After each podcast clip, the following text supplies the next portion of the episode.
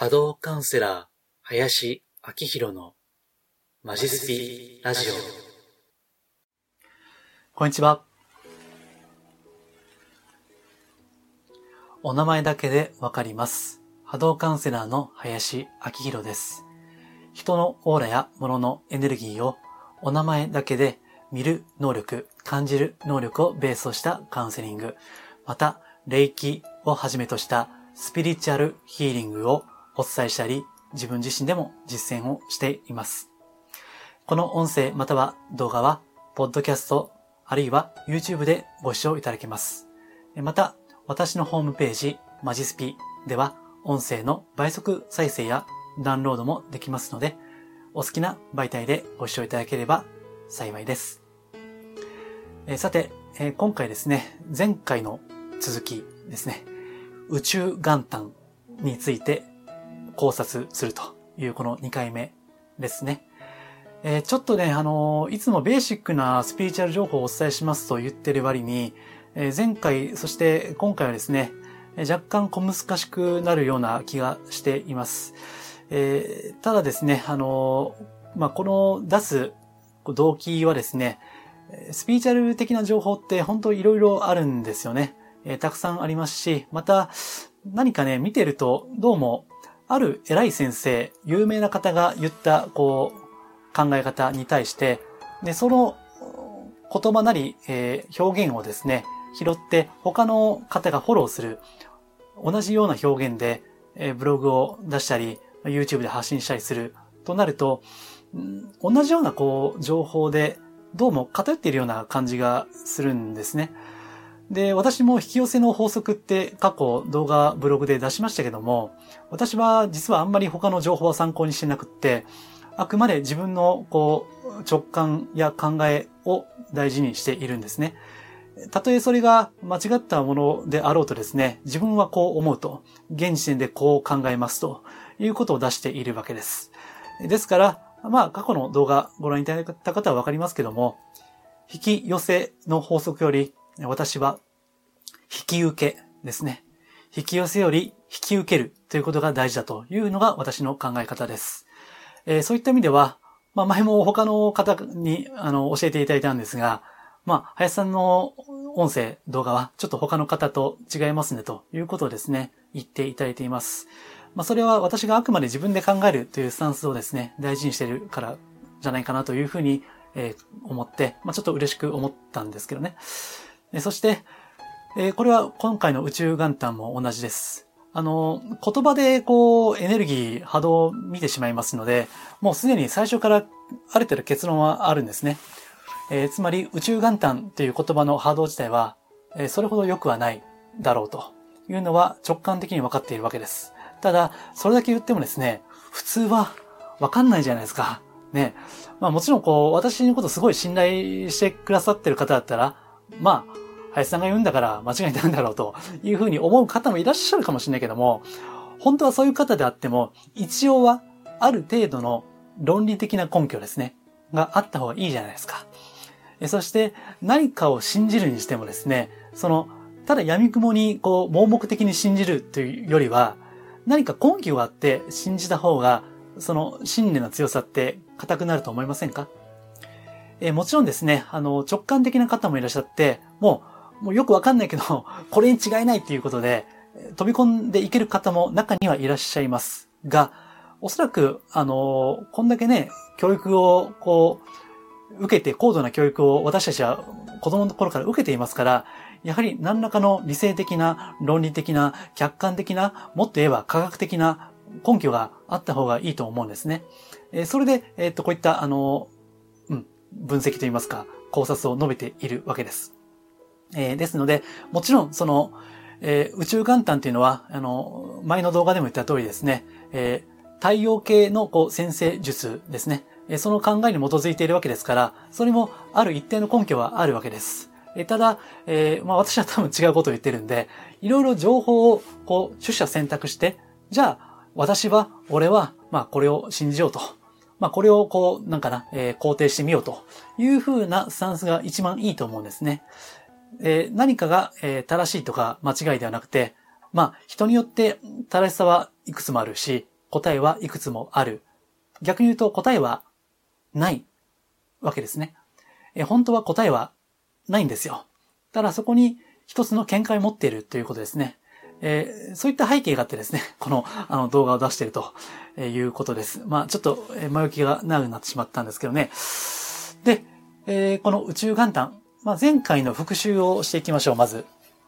えー、宇宙元旦についてちょっと疑問があるということ。えー、それは主に3点でした。えー、1つ目、まず、宇宙元旦っていうのは、まあ、春分の日ということですけども、この春分の日はですね、その年によって3月20日だったり、3月の21日になったりするわけです。えー、通常の元旦が1月1日で不動ですよね。えー、もちろん、ウルー年の調整はありますけども、1月1日で不動であることに対して、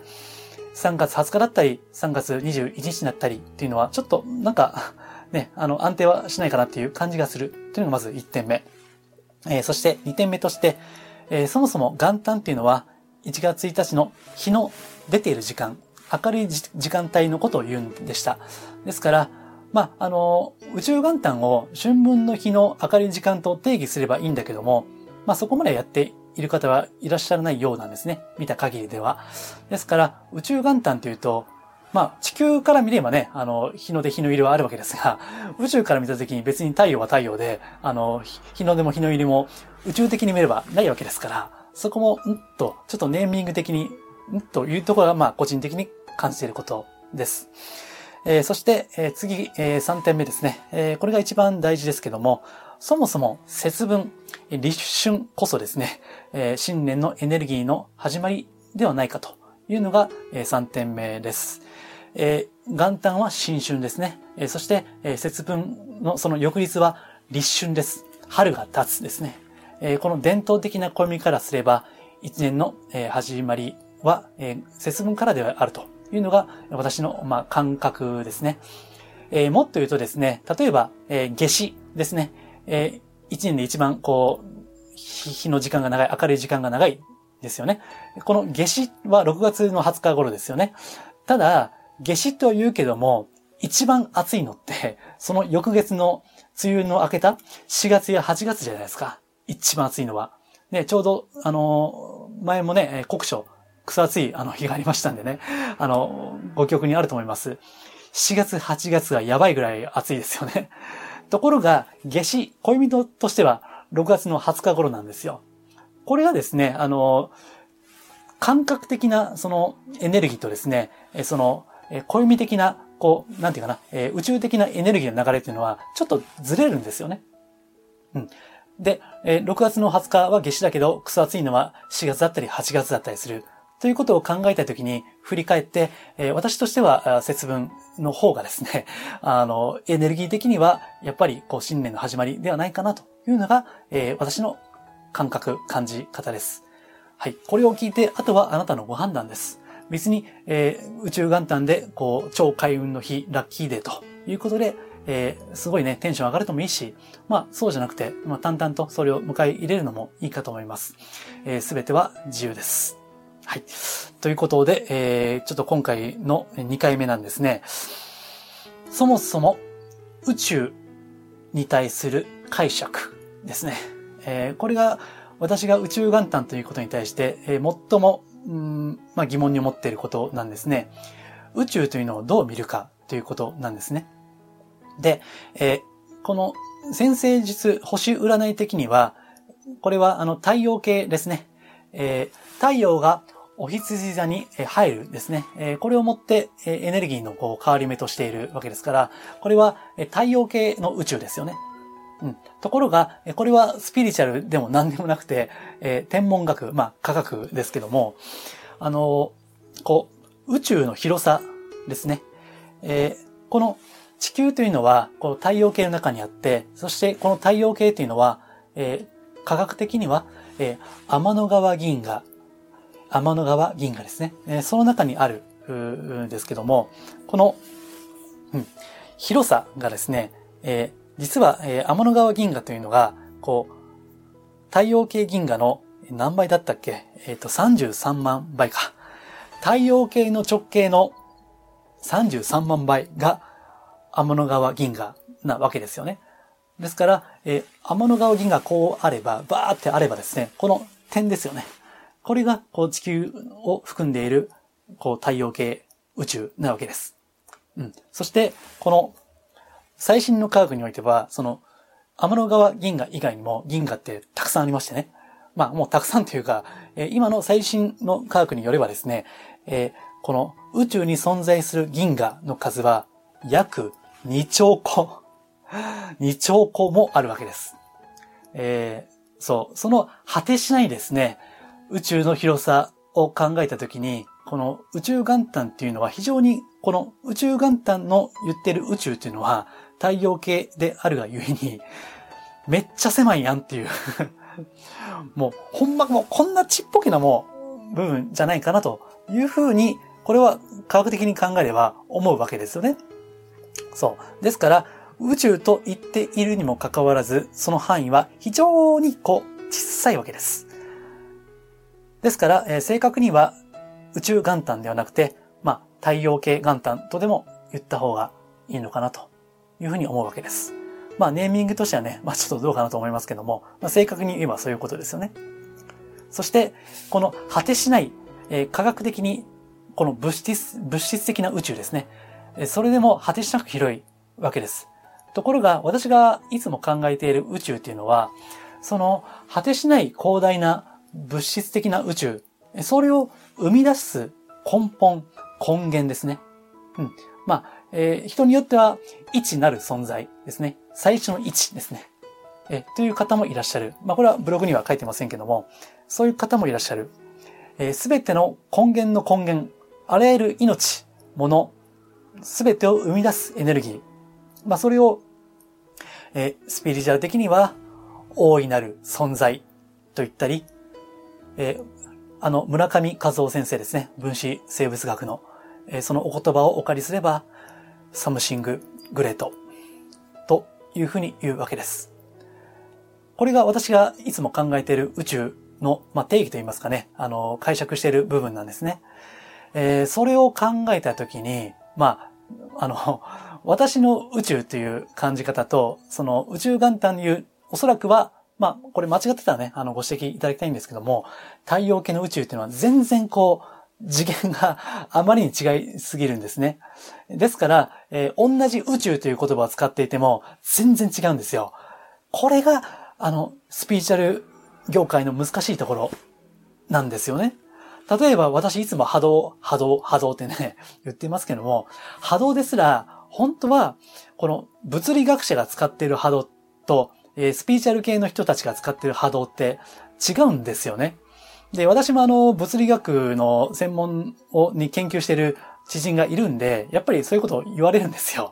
なんか、ね、スピー系にとって波動波動って言うけど、本当はあれ違うんだよね、みたいな えことは言われるわけです。えまた、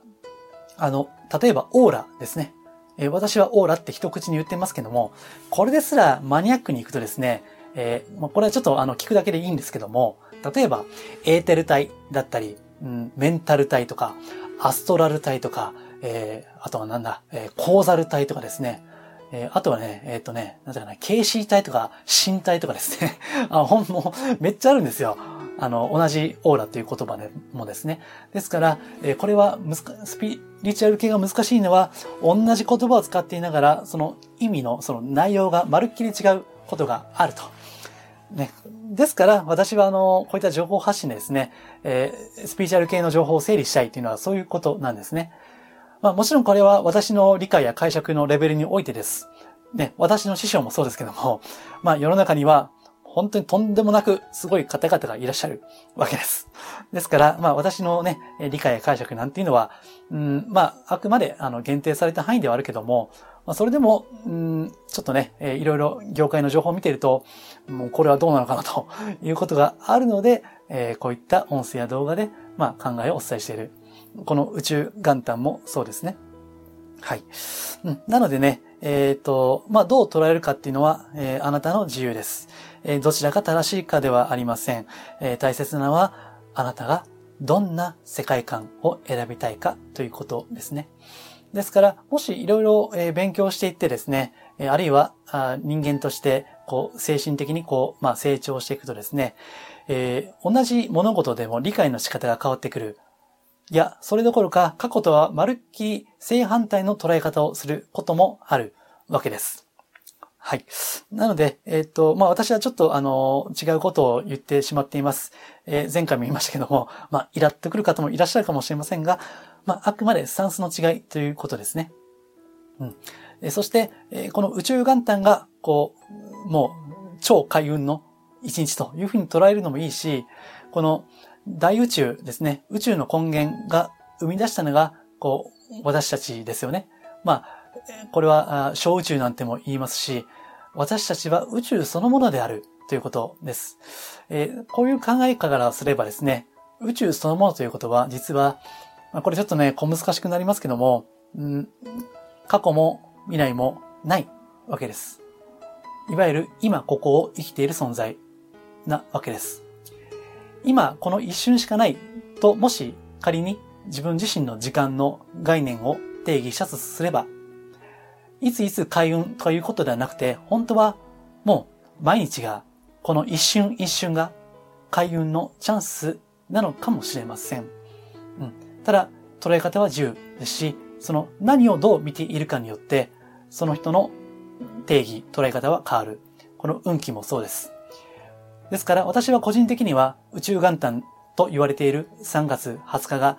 超開運日とは全く捉えてはいないわけです。それは今この瞬間から意識一つ、考え方一つ、思い方一つでいくらでも変えていける。ですね。私は個人的にはこちらの方が自由があってええなと思っているわけですが、